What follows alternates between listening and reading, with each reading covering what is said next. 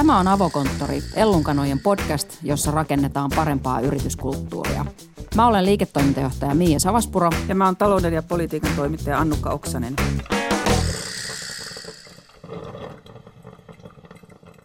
Tervetuloa Avokonttoriin. Meillä onkin ollut tässä pieni tauko muista kiireistä johtuen.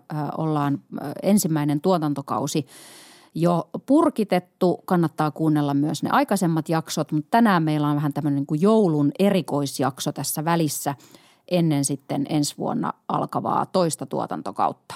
Onpas hauska nähdä Annukka sua pitkästä aikaa. Kiitos samoin Mia. Meillä on lähes pikkujoulutunnelmat täällä. Kyllä, näin on. Tänään meillä on vieraana Jorma Eloranta. Hän on Suomen hallitusammattilaisten ehdotonta ykkösketjua ja yksi kaikkien aikojen kokeneimmista teollisuusjohtajista. Jorman kanssa me puhutaan siitä, että mikä johtamisessa on nykyään olennaista ja onko siihen olennaiseen enää edes aikaa. Jormalta on ilmestynyt vastikään myös kirja hallitusjohdon tukena, joten me puhutaan myös hallituksen ja yrityksen johdon tehtävistä ja työnjaosta. Podcastin lopussa Ellunkanojen perustaja Kirsi Piha antaa joulun kirjavinkin. Mutta ennen kuin pyydetään Jorma tänne avokonttoriin sisään, niin puhutaan vähän tästä vuodesta, vuodesta 2018.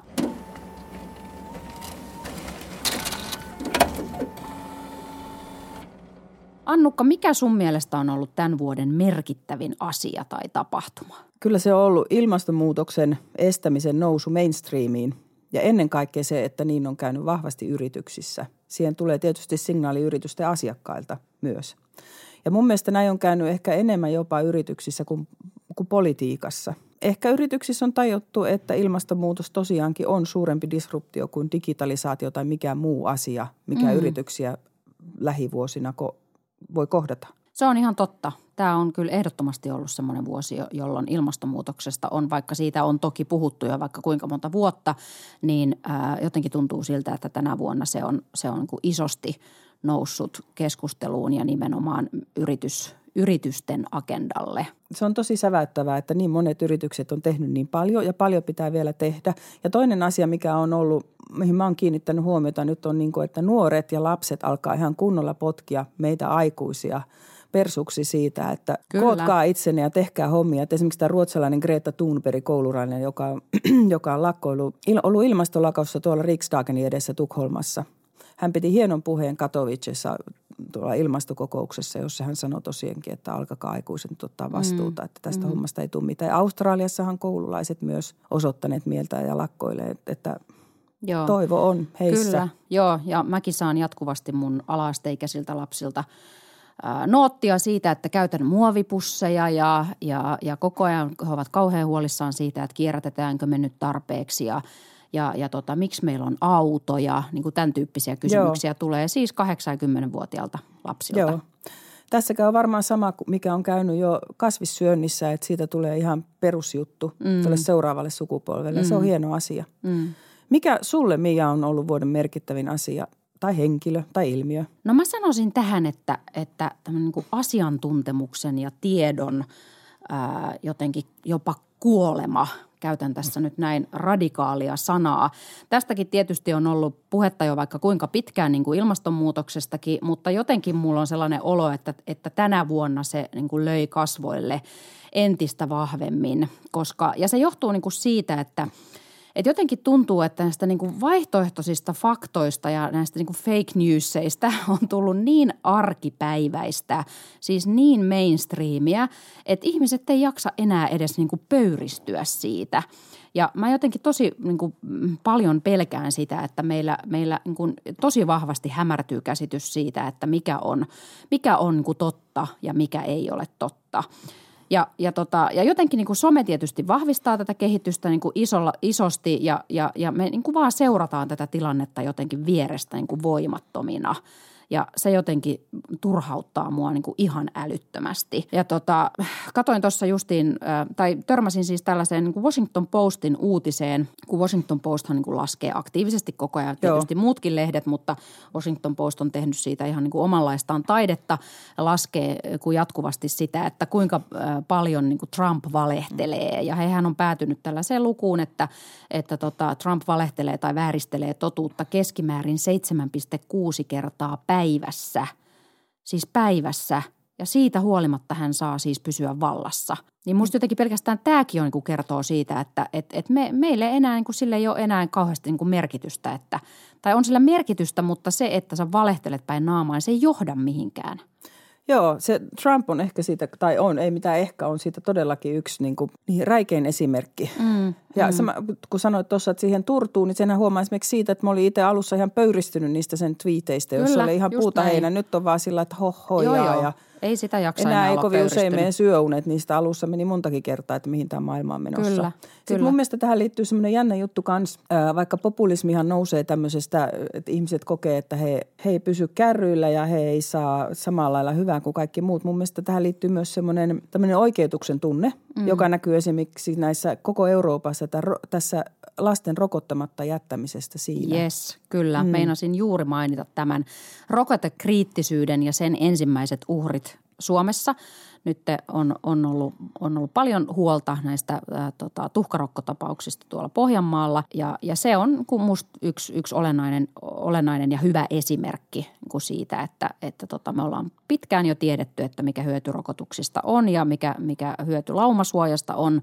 mutta siitä huolimatta niin näitä, näitä asioita tulee, tulee koko ajan niin kuin esiin. Et tässähän niin kuin tämä asiantuntijuuden niin kuin rinnalle tosi vertaisiksi on nousseet niin kuin nämä kuuluisat kokemusasiantuntijat ja näkemysjohtajat, joka ei siis tarkoita sitä, että nämä ihmiset olisi alansa parhaita asiantuntijoita, vaan sitä, että kuka onnistuu jotenkin argumentoimaan oman poittinsa niin kuin parhaiten ja saamaan sille – niin kuin suurimman yleisön, niin siitähän siinä on niin kuin kysymys. Joo, mä oon miettinyt, just kun lukee noita jotain keskusteluja tai kuuntelee, että ihmisille pitäisi olla ihan tämmöisen loogisen päättelyn peruskurssi kaikille pakollinen, että käytäisiin ihan induktio ja deduktio läpi. Jep. Että miten johdetaan yleisestä yksityiseen, eikä niinkään yksityisestä yleiseen. Kyllä. Tota, mä luin tähän liittyen hiljattain tämmöisen, tämä on itse asiassa 2017 ilmestynyt tämä kirja Tom Nicholsin The Death of Expertise – ja tässä hän äh, tota, käyttää kokonaisen kirjan aikaa todistaakseen, että kuinka itse asiassa internet ja tiedon äh, vapaa liikkuminen ja tiedon demokratisoituminen on itse asiassa tehnyt meistä tyhmempiä. Juuri sen takia, että me ei enää jakseta käyttää sitä ajatteluaikaa miettiäksemme, että onko tämä tieto, minkä mä sieltä netistä – sekunnissa googlettamalla löydän, niin onko se itse asiassa oikein vai ei. Ja, ja, tota, ja mä oon tästä kyllä niin kuin ihan tosi, tosi samaa mieltä. Ja, ja jotenkin tämä, tämä kokemusasiantuntijuuden nousu niin kuin ärsyttää mua ihan, ihan niin kuin älyttömästi. Ja mä huomasin jotenkin tuossa, että musta oli aivan mielettömän ihanaa, kun oli USAn kongressivaalit – ja tota, siihen aikaan olin, olin tota, äh, kirjoitusvapaalla kotona ja mulla oli niin kuin ensimmäistä kertaa vuosiin aikaa siis katsoa aamutelkkaria. Ja aamutelkkarissa oli vieraan siis Jaakko Iloniemi, 86V, ja Jukka Valtasaari, 78V, jotka siis tämmöisellä todella pitkällä – syvällisellä diplomaatin kokemuksella ja, ja niin kuin syvällisellä Yhdysvaltain politiikan ymmärryksellä analysoi niin kuin tosi veitsenterävästi ja kiihkottomasti näiden vaalien tulosta. Ja sitä oli todella ihana kuunnella, koska se oli niin kuin viisasta, sivistynyttä puhetta – et en mä tiedä sitten, että onko tämä niinku varma keski-ikäistymisen merkki, kun kuuntelee mieluummin 80-vuotiaita vanhuksia kuin vaikkapa jotain tubettajia, jotka toki myöskin kommentoivat näitä vaaleja omalla parikymppisen ulkopolitiikan osaamisellaan. Mutta että et kyllähän siis tätä aikaa leimaa myös niinku vahvasti se, että tällainen, tällainen ää, pitkäaikainen kokemus, ymmärrys, asioiden syvällinen ymmärtäminen – ja se, että sä oot tutkinut jotain asiaa niin kuin vaikka 30 vuotta, niin sitä ei yhtäkkiä enää niin kuin arvosteta. Sille ei ole enää arvoa. Mutta me arvostetaan sen verran, että meillä on nyt vieraana ihminen, joka on tehnyt samaa työtä 40 vuotta. Jorma Eloranta, jolla todellakin on kokemusta ja asiantuntemusta hallitustyöskentelystä ja yritysten johtamisesta. Tervetuloa avokonttoriin.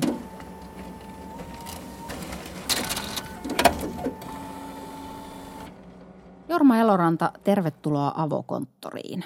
Kiitos. Sä oot toiminut yritysten hallitusten puheenjohtajana yli 40 vuotta. Nykyään johdat puhetta Stora Enson hallituksessa, mutta sen lisäksi oot ollut hallituksen puheenjohtajana äh, muun muassa Nesteessä, Uponorissa, Suomisessa, Ilmarisen hallintoneuvostossa, Aspokompissa, teknologiateollisuus ryssä ja niin edelleen. Ja tämän lisäksi olet ollut toimitusjohtajana Metsossa, Kvarner Masajatsissa, Patriassa ja Finvestissä. Tämähän on tämmöinen oikein, mikä mikin on suomalaisessa teollisuudessa ja yrityselämässä tämä sun, sun lista. Mutta mikä sulle on ollut tämän vuoden merkittävin asia tai tapahtuma? Mikä on jäänyt sulla erityisesti mieleen vuodesta 2018? Ehkä se, kun poikani tuli ja kertoi, että hän on nyt saanut vaimonsa raskaaksi. okay. Onneksi olkoon. olkoon isoisälle. No mä oon jo nelinkertainen isoisä, mutta tämä sitten seuraava pitäisi tässä tammikuussa. Okei. Okay. Ensi vuonna. Teillä on jännä joulu. No. No niin on. Hienoa. Tosiaan sä oot toiminut suomalaisen yrityselämän huipulla yli 40 vuotta ja tosi harvassa meillä on täällä ihmiset, joilla on, on tässä maassa yhtä pitkä ja monipuolinen kokemus sekä johtajuudesta että hallitustyöskentelystä kuin, kuin sinulla on. Mitä se johtaminen sun mielestä oikeastaan on? No joo, se, se on sitä, että johtaja saa aikaan haluamien asioita, mutta toisten toimesta – Eli johtajan pitää haluta jotain. Pitää olla näkemys, visio, jota haluaa, mutta myöskin saada ne toiset mukaan. Eli, eli, eli että ei se auta, johtaja ei tee mitään. Hänen pitää vaan saada, että muu porukka tekee sitä ja parhaiten se saa sillä tavalla, että se näkemys ja toimenpiteet, mitä johtaja haluaa, on, on myös niiden johdettavien mielestä fiksuja. Sä kuvailet tuossa tuoreessa kirjassa hyvin käytännönläheisesti siten, miten sitä näkemystä esimerkiksi hallituksessa muodostetaan, että on käyty tehtaille ja luetaan raportteja ja keskustelette paljon, niin kuinka työtelijä se pitkä prosessi, tämmöinen näkemyksen muodostaminen on? No eihän se ole joku, joka alkaa joskus ja loppuu hmm. joskus, vaan se on jatkuva prosessi. Eli, eli maailma muuttuu koko ajan, ympäristö, kilpailu, oma firma muuttuu, kaikki on muutoksessa – ja äh, näkemys pitää ankkuroida siihen ympäristöönsä olevaan todellisuuteen. Se on se lähtökohta. No toisaalta sitten joitain asioita on semmoisia, jotka on, en nyt sano pysyviä, mutta hyvinkin pitkäjänteisiä asioita. On, on eettisiä periaatteita, arvoja, yhtiön tarkoitusta ja lähtökohtia. Kyllä niitä on semmoisia pitemmän juoksun juttuja, mutta sitä käytännön näkemyksen ankkurointia, se kiteytyy sitten, kun tehdään jotain vaikeita päätöksiä. Mitkä sun mielestä, kun olet taiteopaikalta tätä työelämää seurannut yli 40 vuotta, niin mitkä sinun mielestä on niin keskeisimmät muutokset työelämässä ja johtamisessa, jota, jota olet uras aikana havainnut? No ehkä se on tämä digitaalisuuden mukaan tuominen ja, ja se, jos 85 vuoden alussa oltiin perustamassa itse asiassa Finvestin toimistoa. Ja, ja että mietittiin, että tarvitaanko me telex siellä mm-hmm. vai aletaanko me käyttää tätä modernia uutta laitetta Telefax-niminen. ja, ja, ja tuota, olin Nesteellä pitkään hallituksessa ja, ja siellä sitten jo aikaisemmin kuulun tarinan, että Uolevi Raade, joka oli legendaarinen Nesteen ensimmäinen toimitusjohtaja ja käytännössä perustajakin, niin – niin, niin, niin tuota, hän luki jokaisen teleksi, joka lähti yhtiöstä pois. Mm. Niin, en Joo, tiedä, onko se totta vai, mm. vai ei, mutta mm. se on mm. ainakin jännittävä tarina ja se kertoo sitä tietovirtojen ja informaatiovirtojen muutoksen mm. huikeudesta, mm, jos sitä vertaa nykyiseen, ei nyt pelkästään sähköpostimaailmaan, mutta pelkästään jo tähän – sosiaalisen median mukanaan mm. tuoman aivan toisenlaisen kulttuurin. Mm. Kyllä mä luulen, että tämä on myös yritystasolla yrityksissä niin kuin muuttanut maailmaa voimakkaasti. Mm.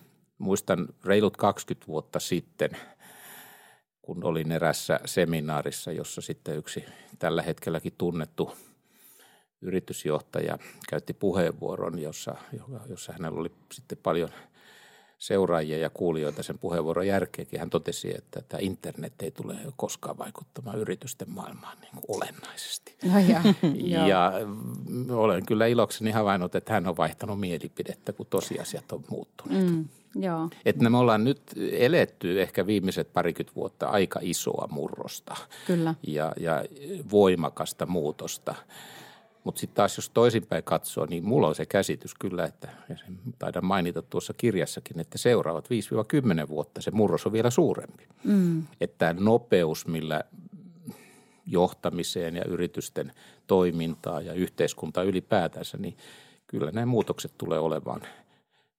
voimistuvia. Niin, sä oot sanonut, että sun havaintojen mukaan johtajat ei enää ehdi keskittyä olennaiseen.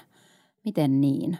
No, no johtaminenhan on hyvin käytännössä useasti, että saman päivän aikana pitää päättää – kanta johonkin isoon investointiin ja suurteen hankkeeseen ja sitten keskustella sihteerin kanssa palkasta.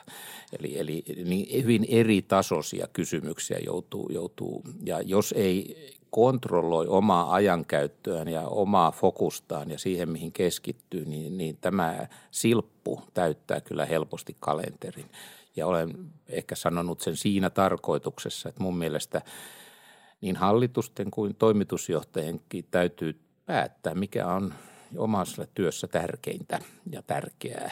Ja sitten muistaa se, kun käytännössä sitä silppua ja detaljia tungetaan tiskiin. Kuinka vaikea tehtävä se on sulle itselle ollut tai helppo, mä oman ajan käytön hallinnointi? No kyllä se on, se vaatii jatkuvaa itseä, itsensä ja sihteerin muistuttamista, mutta kuitenkin kyllä mä valitsin aina semmoisen periaatteen, että – että kerran viikossa pitää valita kaksi tuntia panna kalenteriin niin kuin semmoinen blokki, jossa, jossa, jonka käyttää ajatteluun. Eli, eli miettii juuri sitä, että mitä nyt on tällä hetkellä käynnissä, mitä pitäisi saada aikaiseksi, mi, mitä juttuja pitäisi panna liikkeelle ja mitä tappaa ja niin poispäin, lopettaa projekteja. Niin, et, eli, eli käyttää ajatteluun aikaa.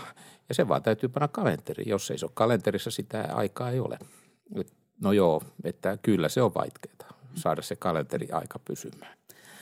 Oli mun mielestä oli mielenkiintoista siinä kirjassa korostu mun mielestä jännällä tavalla huomaavaisuus myös muita ihmisiä kohtaan, kun sä korostat hirveästi sitä, että aikataulujen pitää pitää ja ihmiset tulee kokouksia, ei myöhästytä. Eli sehän on myös tehokasta ajankäyttöä, että kaikilla on sama käsitys siitä, että mihin meillä on aikaa ja mihin ei.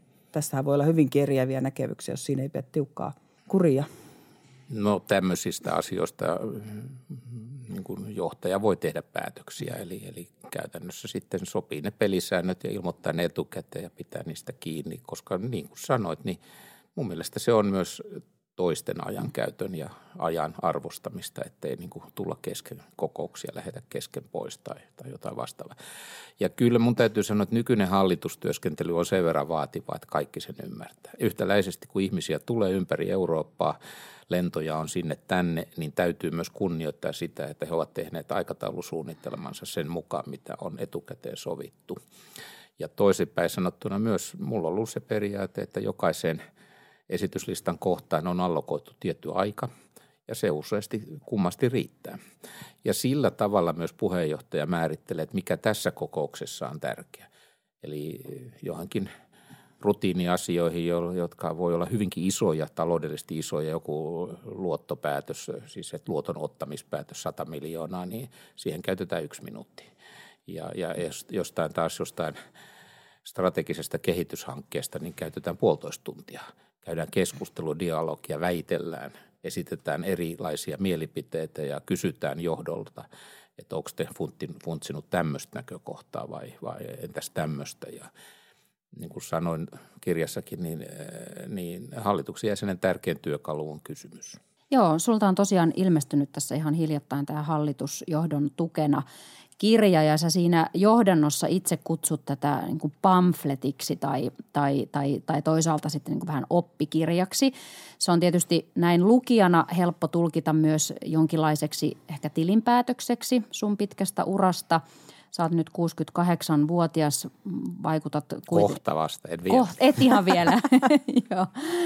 Niin, niin, ää, sä, ja sä sanoit tuossa äsken, että ää, hallitustyö on nykypäivänä hirveän vaativaa. Niin mikä siitä tekee vaativaa ja, ja miten se hallituksen rooli on muuttunut näinä 40 vuoden aikana?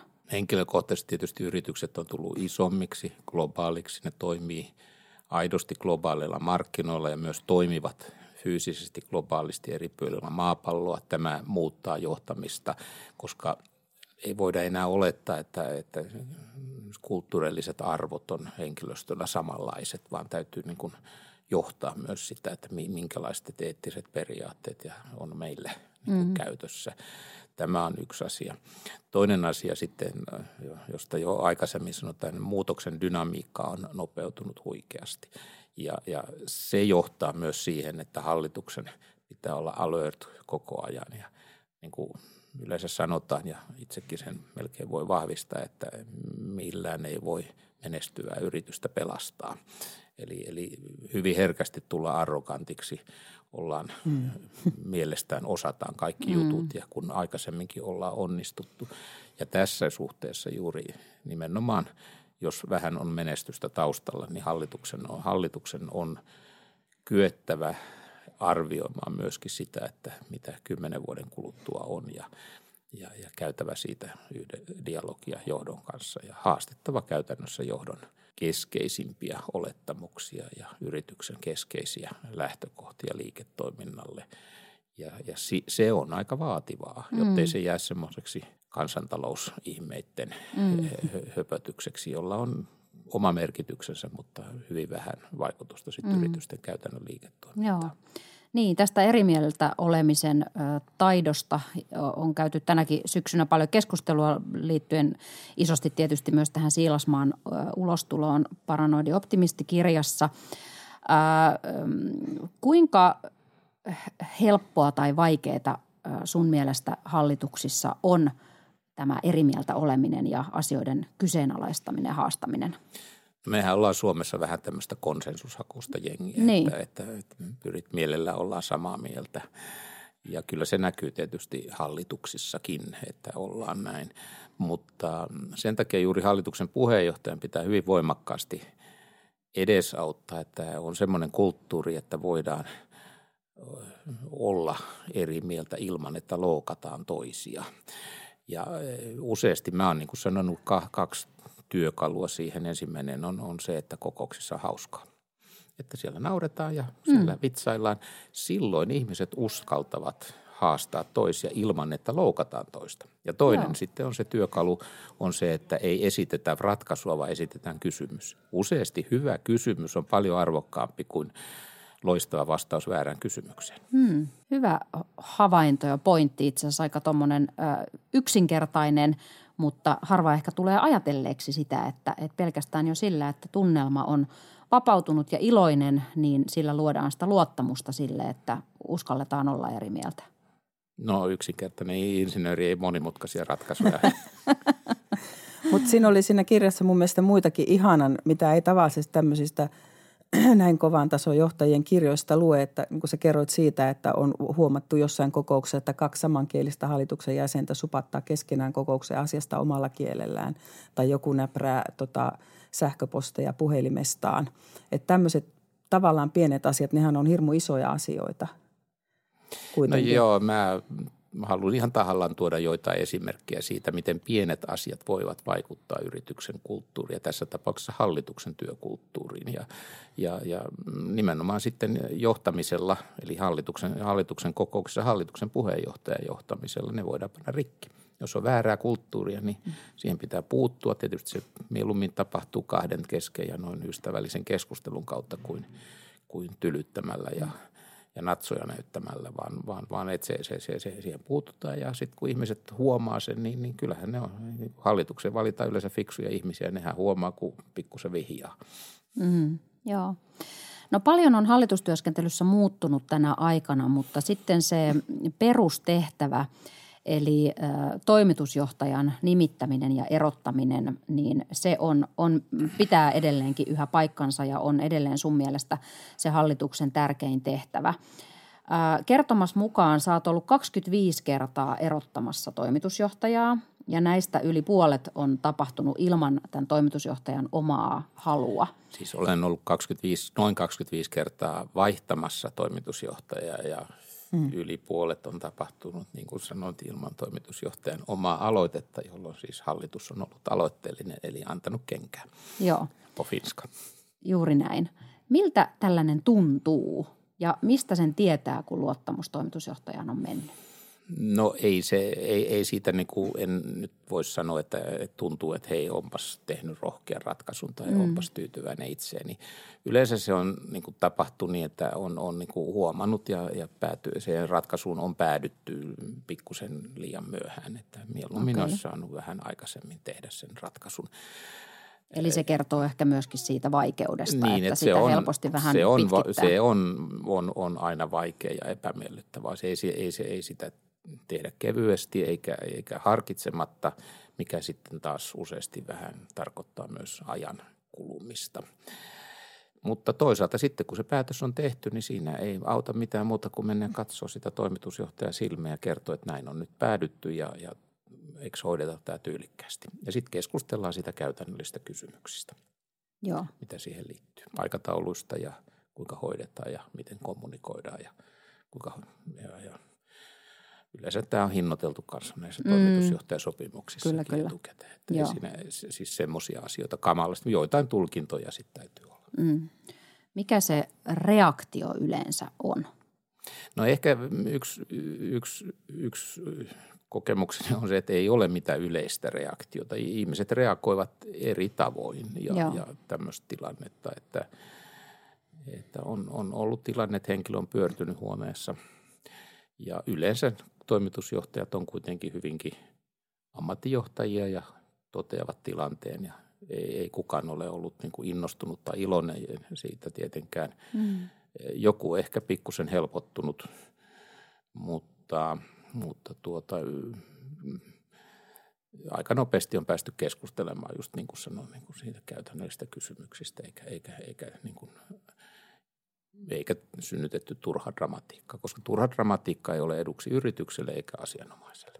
Yrityksen kannalta mun mielestä siinä kirjassa oli tosi mielenkiintoista se, että mä, olen tosiaankin ollut 90-luvun puolivälistä lähtien taloustoimittajana. Mä koskaan niin kuin törmännyt Suomessa näin systemaattiseen tapaan pitää koko ajan sitä uuden toimitusjohtajan ja uusien johtohenkilöiden hakua ja valmistelua esillä. Siitä ei ole puhuttu mun mielestä ainakaan niin kuin julkisuudessa juurikaan. Että sulla on ollut todella selvät sävelet – tai tämmöinen... No se, joo, mm. se nyt johtuu ehkä siitä, että mun käsitys on, on, ja eikä se ole vain mun käsitys, vaan moni muukin ajattelee niin, että yrityksen menestys on kiinni pelkästään sen johtamisesta. Eli johtamisella päätetään, missä bisneksissä ollaan, johtamisella päätetään, mitä, minkälaista porukkaa sinne palkataan, miten heitä palkitaan, miten kannustetaan, innostetaan, rohkaistaan, miten kierrätetään tehtävissä, miten satsataan uuteen tulevaisuuteen. Tämä on kaikki johtamista. Ja tässä mielessä ja, ja nimenomaan tämän globalisaation myötä, niin tämä kilpailu talenteista on noussut aivan toiseen tasoon, mitä se on ollut aikaisemmin, kun toimittiin suuresti kuitenkin valtaosaltaan kotimarkkinoissa ja vähän vientiä til, niin, niin, niin se, on, se, on, se on muuttunut. Ja mm, niin kuin tämä leadershipiin ja, ja henkilöstöön ja johtamiseen, ihmiseen riittuvat kysymykset on noussut eri, eri tavoilla kaikilla tasoilla yrityksissä.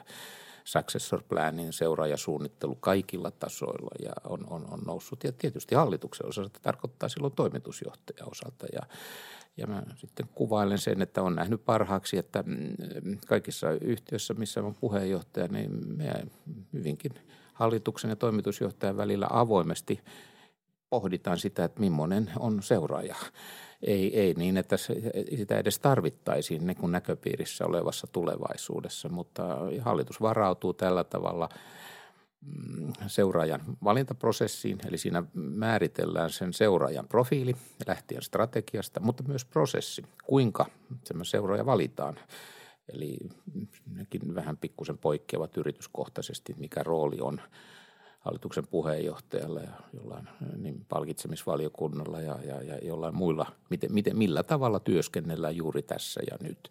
Esimerkiksi justiin Nesteen toimitusjohtajan valinnassa, kun olin jo ilmoittanut, että olen poistumassa yhtiöstä, niin, niin me hoidettiin se Matti Kähkösen, joka oli tavallaan niin kuin – seuraajaksi kaavailtu henkilö niin, niin, niin hyvinkin, että me oltiin hyvin tiiviisti. Kaikki haastattelut, kaikki käytiin kaksistaan ennen kuin ne sitten tuli laajemmin hallitusten mukaan. Eli hyvin, et, et siinä suunnitellaan prosessi etukäteen ja, ja minusta se on sitä, mitä hallituksen tehtäviin kuuluu, kun pidän hallituksen tärkeimpänä tehtävänä toimitusjohtajan valitsemista, mutta yhtäläisesti muistutan, että sillä välillä hallituksen tehtävänä on myös innostaa ja kannustaa ja rohkaista toimitusjohtajaa. Sen takia sanoin justiin kirjassani, että sen nimi on hallitustoimitusjohtajan tukena. Mm. Ja, ja, ja nimenomaan menestyvässä ja hyvin menevässä yrityksessä se on ehkä se hallituksen roo, tärkein rooli, mihin hallitus, että, että kun kokous päättyy, niin sieltä lähtee tyytyväinen toimitusjohtaja eikä allapäin apella mielen. Tai semmoinen, joka niin kuin toteaa, että huh, huh että onneksi taas päästi yhdestä ja onneksi on seuraavaan yli kuukausaikaa. eli, eli se olisi epäonnistunut kokous vaan, vaan siitä täytyy olla, niin kuin se pitää jollain tavalla energisoida ja rohkaista toimitusjohtajaa niin kuin mennä sitten joukkojansa eteen ja sanoa, että hei, että nyt saatiin tähän ja tähän hankkeeseen tuki ja, ja, ja Tohtainen vähän kritisoi, että meidän tarvitsee funtsia vähän uudelleen tätä ja tätä näkökulmaa ilman, että se on niin kuin mikään epäluottamuslause kenellekään. Hmm. Tuosta nesteestä puheen ollen, niin meillä oli tässä Avokonttorin viidennessä jaksossa vieraana – eläköitynyt toimitusjohtaja Matti Lievonen. Teillähän oli tunnetusti Matin kanssa hyvin toimiva yhteistyösuhde. Ja, ja tota, Matin kanssa puhuttiin tässä jaksossa yrityksen niin tarkoituksen merkityksestä, purposen merkityksestä ja myöskin nesteen matkasta niin fossiilisten polttoaineiden tuottajasta vastuullisuuden edelläkävijäksi ihan niin kuin globaalilla tasolla.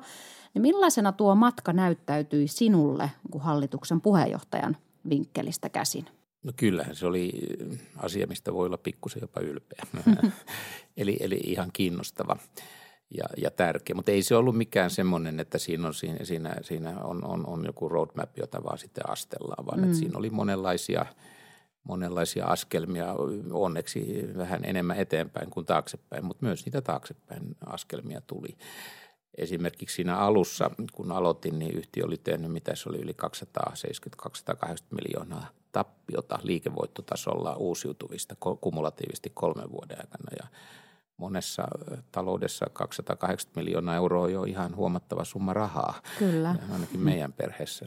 Ja tuota, eli, eli siinä tilanteessa hallitus joutuu aidosti pohtimaan, että hei, että mitäs nyt tehdään, että – ja mm. siinä tämmöisissä tilanteissa joudutaan arvioida, onko meillä oikea johto, onko meillä oikea bisnes, onko mm. nämä oletukset oikeita, mitäs me tehdään. Ja, mm. ja siinä tilanteessa se päätös, mikä me teimme, että hei, ei tehdä mitään, oli kova päätös. Okei. Okay.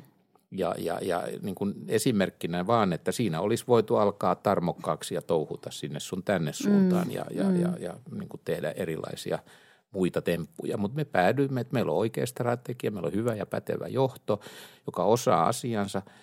Me annamme sille johdolle tuen ja jatketaan sitä, mitä on tehty. Ja nyt jälkeenpäin on helppo sanoa, hei, olipas oikea päätös mm-hmm. ja itsestään selvä päätös. Mutta mm-hmm. silloin se oli, oli tietenkin vaikea kysymys ja se ratkaistiin niin kuin jälkeenpäin sanottuna. Joskus menee asiat oikeinkin. Mm. Eli nykyisessä tämmöisessä nopeatempoisessa muutoksen ja tulosvaatimusten maailmassa on joskus vaikeampaa olla tekemättä mitään, kuin että ruveta tekemään näyttäviä mm. Muutoksia. No joo, niinkin voi sanoa, että, että kyllä, kyllä, täytyy niin kuin muistaa se, että – että, että liika, liikatarmokkuus voi olla joskus haitaksi. Niin, tuossa vaiheessahan oli tehty jo se päätös siitä, että, että siirrytään, siirrytään uusiutuviin, joka tietyllä tapaa myös kannibalisoi sitä nesteen omaa bisnestä.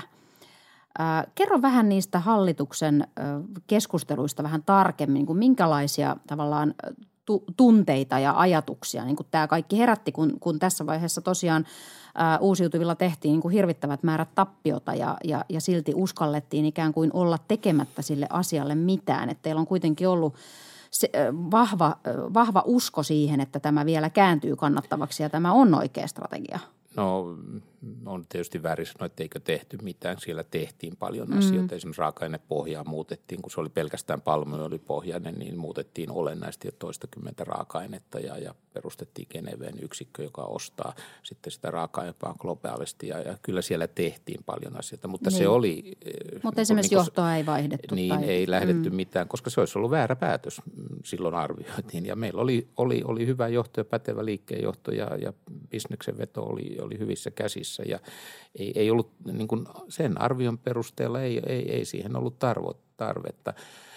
No se kannibalisointi, musta se on, se on ehkä sitten enemmänkin semmoinen yrityksen sisällä oleva näköharha, koska kuitenkin Neste on pieni pelaaja mm. globaalissa pelissä niin kuin öljymarkkinoilla, että me ollaan niin kuin tavallaan nissipelaaja niin kuin omilla markkinoilla ja ehkä pikkusen omilla markkinoilla kannibalisoidaan, mutta, mutta tuota vaihtoehtoja sillä puolella oli niin paljon, että ei se, ei, ei, ei, ei tuommoinen niin 2,5-3 miljoonaa tonnia vuodessa, niin se, se, on, se ei, se ei, se ei niin kuin ole siinä suhteessa tärkeä. Sillä jonkin verran parannetaan maailmaa ja tienataan rahaa ja, mm-hmm. ja se on ihan hyvä juttu, mutta se ei, ei se kannibalisointi on mun mielestä ollut, ollut sellainen asia, jota hallitustasolla oli niin kuin esillä mitenkään olennaisena asiana. Sun kaikista kommenteista kuultaa läpi ja kirjassa myös se semmoinen jatkuvan oppimisen ja uteliaisuuden – ajatus ja into. Niin miten sun oma johtaminen on runsaan 40 vuoden aikana muuttunut? Jos sä mietit, minkälainen johtaja se oli alussa ja nyt. Niin, sustahan tuli 27-vuotiaana matkatoimisto Travelan, eli nykyisen Kilroy Travelsin hallituksen puheenjohtaja. Nyt on tosiaan 67, et 68, niin kuin tuossa alussa sanoin, niin sulla on 40 vuotta johtamiskokemusta tässä taustalla. No ehkä, ehkä sitten matka on ehkä mennyt sillä tavalla, että mä jossain vaiheessa elämää sanon, mä kielsin adjektiivien käyttämisen, koska mä en ymmärrä niitä, että pitää vaan luvuilla puhua ja edelleenkin on sitä mieltä. Mutta ehkä, ehkä se, että mm, ymmärtää enemmän, kuinka ihmisten motivointi ja kuinka sillä on suuri merkitys yhtiön, yrityksen suoriutumiseen kaikilla mittareilla mitattuna – Eli, eli monet tutkimukset tukee, että ne yritykset, joissa henkilöstö on suurelta osin henkilöstö on sitoutunut yrityksen arvoihin tai purposeen tai, tai, tai näihin keskeisiin lähtökohtiin, niin, niin niiden tuottavuus on parempi, niiden innovatiivisuus on parempi, niiden poissaolot on pienempiä, monet tämmöiset, niiden tapaturmat on vähäisempiä, hyvin monet asiat, joita, jotka on niin kuin yleisesti hyväksyttäviä, tavoiteltavia ovat parempia. Ja myös yrityksen kannattavuus on niissä mm. yrityksissä parempi. Mm. Eli, eli mm, mä uskon vakaasti, että motivoitunut porukka on parempi tekemään hyvää tulosta. Ehkä joskus 40 vuotta sitten katoin, että se on tulos- ja kassavirta, jotka on niin ne keskeiset jutut. Niin ne on edelleenkin, mutta kuis ne saavutetaan, niin ehkä siinä on, on harmaa tukka, jos sitä kun on vielä vähän jäljellä, niin se on mm. tuota, tuonut sitten niin kuin ymmärrystä, että ei se minä, vaan se muu porukka, joka sen tuloksen oikeasti tekee. Mm. Hyvä. Tähän on hyvä lopettaa. Tähän ihan vielä viimeiseksi, viimeiseksi pyytäisimme sua ennustamaan kokemuksen syvällä rintaäänellä. Mikä ensi vuonna nousee muotiin yrityskulttuurin saralla? Mikä on seuraava iso trendi, josta puhutaan? No ehkä syytä ensiksi sanoa, että en mä koskaan pitänyt sitä kauhean tärkeänä, että näitä trendejä ja johtamisen oppeja lähtisi ennustamaan. Jos nyt ajattelee menneisyyttä, niin, niin silloin johtamisessa pyrittiin hakemaan eh, trendien kautta ja, ja ennustamaan tulevaisuutta, miten liikevaihdot kasvaa ja näin. Tällä hetkellä eh, keskeistä on, on, on pystyä joustavasti reagoimaan siihen todellisuuteen, mikä, mikä on edessä. Ja jos nyt katsoo sitä tulevaisuutta, kaikki ne Brexitin epävarmuuksineen, Italian ongelmineen, eh, Yhdysvaltain mm, presidentin ja, ja Kiinan välisen kauppasodan erilaisiin vaiheisiin. Me eletään erittäin epävarmassa, hankalassa maailmassa – joka näitä ulkoisia tekijöitä on vaikea ennakoida, puhumattakaan sitten Venäjän tiettyjä epävarmuuksia ja jopa, jopa ihan sodasta ihan tässä Suomenkin lähi, lähietäisyydessä. On ihan mun näkökulmasta kyllä aika poikkeuksellisen suurta epävarmuutta. Ja tästä lähtökohdasta voisin ajatella, että jos ne yritykset, jotka pystyvät sitten – sopeutumaan ja nopeasti niin kuin vaihtamaan suuntaa, ottamaan plan B käyttöön, niin ne ehkä pärjäävät sitten tuli mitä tahansa sitten ensi vuonna meidän eteemme käytännön elämässä. Kiitos Jorma Eloranta, kun tulit meidän vieraaksi. Kiitos. Kiitos, kiitos.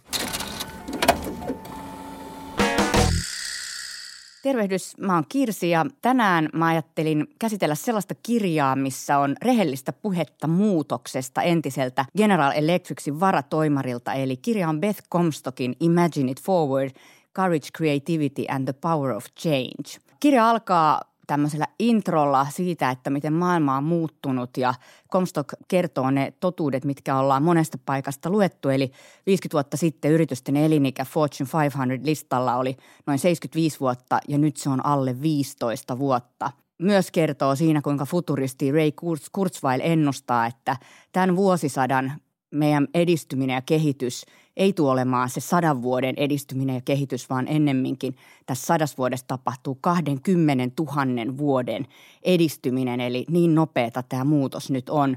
Ja Comstock sanoo tässä alussa tästä muutoksen välttämättömyydestä, että what we are witnessing is the battle for the future of our businesses. Ja silti se muutos näissä korporaatioissa tuntuu olevan todella tiukassa – Yleensä nämä muutoksesta puhuvat kirjat on aika siistejä. Ne on vähän niin kuin paketoitu sillä tavalla, että maailma on tämmöinen siisti kaavioon laitettava kuvio ja sitten me strategit sitä tutkitaan ja muutetaan oppikirjan mukaisella ja sisäsiistillä muutostrategialla sitten sitä maailmaa toisen näköiseksi tai yritystä toisen näköiseksi. Ja tosiasiassa kaikki ne, jotka on ollut minkäänlaisessa muutoksessa mukana, tietää, että se on hemmetti sotkusta sekavaa ja itse asiassa se joutuu usein vaihtamaan vielä suuntaa, eli se koettelee uskoa moneen kertaan – ja siinä mielessä tämä Beth Comstockin kirja Imagine It Forward on tosi virkistävää ja raikasta luettavaa, koska tässä näitä asioita ei silotella kauniisti, vaan kerrotaan kronologisesti tämän muutoksen polku, joka on tukala, ahdas, ikävä, sisältää toki voittojakin, mutta myös tosi isoja pettymyksiä, vauhtia ja vaarallisia tilanteita. Ja vaikka jälkipolvet on sitten kiittää tästä, tästä muutoksen, muutoksesta ja, ja muutoksen polusta, mikä tässä yrityksessä on tapahtunut, niin palkka tästä itse asiassa näille muutoksen tekijöille oli potkut. Eli tämä ei ole mikään sisäsiisti sankaritarina ja just siksi mun mielestä tästä voi oppia muutoksesta enemmän kuin monesta muusta opuksesta. Beth Comstock on siis tota Gn entinen varatoimari, joka Jeff Imeltin johdolla pyrki rakentamaan Glle oikein kulttuurin sen sijaan, että se perustui tosi voimakkaasti tämän voimakastahtoisen ja voimakas äänisen Jack Welchin persoonaan. Ja tämä korporaation muutosmatka on selvästi niin kuin tosi paljon hankalampi kuin ketterä vasta ja se näkyy tässä tarinassa tosi hienosti ja omakohtaisesti – Ää, jos nyt siitä muutoksesta vähän puhuu, että mitä sitten oikeasti tapahtui, niin Imeltin ja Comstockin aikana G ensimmäisenä korporaation oikeastaan edelläkävijänä nosti vastuullisuuden yrityksen strategian ytimeen ja tämä ei todellakaan tapahtunut ilman vastustusta. G loi tämmöisen konseptin kuin eco-imagination eli vastuullisen innovoinnin. Comstock kuvaa todella niin kuin hienosti ja aika brutaalistikin tätä kyynistä ja kielteistä ilmapiiriä siellä yrityksen sisällä näihin uudistuksiin ja tähän innovointiin ja siihen, että mitä jos ei olisikaan niin, että yksi jätkä täällä vaan määrää, mitä me muut tehdään ja mitä jos ei olisikaan niin, että pelkästään niin kuin numeroiden optimointi on se meidän bisnes, vaan meillä olisi jotain merkitystä ja tarkoitusta ja me pyrittäisiin innovoimaan, me pyrittäisiin niin kuin tavallaan katsomaan, että missä maailma on 20 vuoden kuluttua ja, ja sen sijaan, että niin riistetään tästä maailmasta kaikki mahdollinen, niin pyrittäisiin olemaan siinä maailmassa sitten, sitten voittajia. Ja, ja tämän läpipuskeminen, tämmöisen muutoksen läpipuskeminen tällaisessa todella niin kuin korporatiivisessa ilmapiirissä, niin, niin se kuvaa sitä todella hyvin, että on siinä mielessä kaikille korporaatioihmisille kyllä varmaan paitsi opettavaista, niin myös terapeuttista – G kehitti teollista internettiä jo silloin, kun muut vaan pyöritteli päätään. Ja, ja tästä digitaalisesta muutoksesta itse asiassa tämä kirja kuva, kuvastaa todella hyvin sitä vastustusta, joka tälle jälkeenpäin katsottuna, kun kirjaa lukee, niin näyttää itse asiassa tosi naurettavalta, kun me katsotaan, mihin maailma on mennyt, mutta siinä hetkessä se ei selvästi ollut naurettavaa. Ja ehkä tämän niin kuin kirjan ja, ja tämän Comstockin niin kuin tavan kertoa tätä tarinaa ja havaintojen parhaimmistoa kuitenkin ei ole se, että, että se tavallaan niin kuin – jää jotenkin makaamaan siinä, että kuinka naurettavia nämä muutoksen vastustajat tai tämä muutoksen vastustaminen on, vaan että kuinka tätä vastustusta voi siitäkin huolimatta voittaa. Eli, eli se ei varmaan auta, jos mennään poteroihin ja toiset haluaa muutosta ja toiset ei, vaan sun pitää saada ne, ne vastustajat, ne kyynisimmätkin jollain tavalla mukaan. Tämä kirja on tosi omakohtainen kertomus tästä muutoksen matkasta ja, ja tämmöisestä yhden ihmisen roolista myös sen puskijana ja minkä tyyppisiä ominaisuuksia ihminen semmoiseen tarvii. Ja, ja tästä sitten kaikesta Comstock on kasannut tämmöisen muutaman opin kaikille muutosta puskeville ihmisille ja ehkä sitten myös sitä kautta organisaatioille, mutta tämän voimaannuttava asia mun mielestä on sellainen, että, että se kuvastaa hienosti sitä, kuinka yhden ihmisen rooli voi olla paljon isompi kuin se kuvittelee ja se alkaa itse asiassa, tai sen opit alkaa lupa-asioista. Eli se puhuu siitä, että monta kertaa yksilöt kuvittelee, että me tarvitaan lupa jostain. Että kyllä me tekisi, jos johtaja antaisi luvan tai joku antaisi luvan. Ja, ja, tota, sanoi, että itse asiassa usein yksilöillä on enemmän valtaa tehdä kuin ne kuvittelee. Eli anna itsellesi lupa toimia jollain toisella tavalla – sitten se puhuu löytämisestä paljon, eli kuinka pitää varustaa itsensä semmoisella uteliaisuudella ja kiinnostuksella kaikkea kohtaan, eli myös sellaista, joka ei omalla mukavuusalueella ehkä, koska sieltä sitten saattaakin tulla se seuraava iso muutos ja, ja siitä, on hyvä, niin kuin, siitä on hyvä olla kiinnostunut – Comstock puhuu mun lempiaiheesta aika paljon, eli konflikteista, ja huomauttaa, että muutosta ei saa aikaan, jos ei ole valmis niin kuin kestämään jännitteitä, suorastaan syleilemään niitä. Ja se sanoo hienosti, että most of us are adverse to conflict, but conflict is the primary engine of creativity and innovation. Toisin sanoen konfliktin välttäminen luo ja, ja pitää sitä status quota yllä, ja konfliktin hyödyntäminen taas luo sitä muutosälykkyyttä siihen organisaatioon. Sitten se puhuu tosi paljon tarinan kerronnasta, joka sanoi, että on ollut ihan oleellinen osa sitä G-muutostarinaa. Tietysti kun on tämmöinen korporaatio, joka on tottunut toimimaan jollain tavalla, tosi voimakas kulttuuri ja, ja, ja niin kuin sanottu, niin tämmöistä tosi kyynistä tapaa ajatella muun muassa vaikkapa nyt vastuullisuudesta, niin, niin se puhuu tämän tarina- ja narratiivin välttämättömyydestä. Eli jos sillä muutoksella ei ole tarinaa, sillä ei ole jotain niin kuin innostavaa suuntaa tai tavoitetta ja viitekehystä, niin silloin sillä ei ole mahdollisuutta myöskään onnistua. Tämä kirja ei ole ehkä kirjana paras mahdollinen, se on pakko myöntää, että tämä kronologinen tapa kertoa on paikoin vähän ärsyttävä ja väsyttävä ja itse asiassa vähän tylsäkin. Ja, ja mun on pakko sanoa, että, että jos mun mies ei olisi puskenut mun, mua lukemaan tätä ehkä alun jälkeen, niin mä en olisi ehkä lukenut, koska ne alkutaipaleen esimerkit on vähän naiveja. Ne sen muutos, muutoksen tekemiset niin on tavallaan niin, kuin niin älyttömän pieniä, että ne vaikuttaa vähän typeriltä.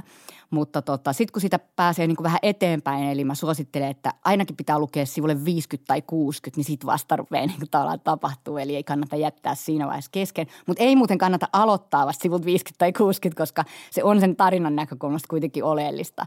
Koska muutosmatkan kuvaajana tämä on mun mielestä tämmöisenä tosi rehellisenä kuvauksena ihan parhaimmista. Ja se käsittelee paljon myös tämmöisiä omia epävarmuuksia, kuinka Steve Jobs useampaankin otteeseen pyysi sitä töihin Applelle ja kuinka se sitten lopulta siis kieltäytyi siitä ja se jäätäisi pohtimaan, että oliko se sitten yksi niitä virheitä, mitä hän uransa aikana kuitenkin on tehnyt. Ei siksi, että olisi saanut hemmetisti rahaa, joskin hän myöntää, että sitäkin hän on laskenut, kuinka paljon olisi saanut, mutta, tota, mutta ehkä tämmöisenä niin kuin kehityksen ja oppimisen niin kuin paikkana, niin sitähän jää siinä – tietysti näin jälkeenpäin myös niin kuin ehkä kannattaa jäädä pohtimaan, mutta, mutta mä tykkään e- erityisesti ehkä siitä, että, että tämän niin kuin tavallaan muutoksen, niin kuin rehellisen kuvauksen niin kuin loppupiste ei ole se, että kaiken palkkana on prinsessa ja puoli valtakuntaa, vaan Comstock ja Jeff Immelt tosiaan sai lähteä GEstä ja – seuraaja, tämä John Flannery, ryhtyi sitten heti putsaamaan tätä Imeltin perintöä, ja, ja, ja tota, mutta kauaa se ei sitten kestänyt siinä, missä Imelt johti tätä yritystä 16 vuotta, niin Flannery lähti sitten vuodessa ulos. Ja lokakuussa tänä vuonna johtoon on sitten noussut uusi toimari, jonka perintöä puretaan varmaan sitten myöhemmin. Mutta Gn tarina itse asiassa ylipäänsä on tosi kiehtova ja nämä, nämä tota, vai, toimarin vaihtokohdat on tosi mm, niin kuin kiehtovia ja vähän monimutkaisiakin. Sitä kannattaa ehkä vähän kanssa pöyhiä. Tätä kirjaa kehu takakannessa äh, Start with Why peruskysymyksestä tuttu Simon Sinek ja Comstock itse asiassa toi Sinekistä tietämättä jo aikaisemmin tämän kysymyksen tosi vahvasti Gn strategiatyöhön, että miksi – sitten tätä kehu introverttien puolesta puhuja Susan Kane ja Comstock itsekin tunnustautuu tämmöiseksi introvertiksi, mutta myös niin kuin tosi voimakkaasti niin kuin puhuu omista niin kuin puutteista ja siitä, kuinka hänen täytyy kehittyä näissä. Ja tämä on yksi niistä, että, että hän kehittää aktiivisesti kykyään tämmöiseen sosiaaliseen kanssakäymiseen, koska kokee, että se on bisneksessä tosi oleellinen asia. Sitten tätä kehuu Originals-kirjan kirjoittaja Adam Grant ja Comstock on selvästi tämmöinen ilmielävä original edelläkävijä, mutta sen lisäksi myös tämmöinen tosi sinnikäs puskija. Ja tätä myös kehuu markkinointiguru Seth Godin ja Comstockhan puhuu tässä tosi voimakkaasti markkinoinnin puolesta ja toi itse asiassa markkinoinnin tähän GN-kulttuurin ytimeen. Mun mm, niin kuin ehkä näkökulmasta se on vähän liikaa ehkä tätä tämmöistä niin kuin sloganmaista tapaa toimia, mutta tarinan kerron, kerronnan näkökulmasta tosi hieno kyllä. Tarina myös markkinoinnin näkökulmasta. Eli tota, jos et usko mua, kun mä sanon, että tämä kirja kannattaa lukea, niin uskon nyt ainakin näitä tyyppejä. Eli tämä kirja on siis Beth Comstock, Imagine It Forward, ja tämä kannattaa lukea. Avokonttorin toinen tuotantokausi alkaa tammikuussa. Meillä on ensimmäisessä jaksossa vieraana Jungle Juice Barin perustaja ja toimitusjohtaja Noora Fagerström. Nooran kanssa me puhutaan siitä, että millaista on johtaa tällaista hyvin voimakkaasti kasvavaa nuorten työntekijöiden firmaa. Hyvää joulua!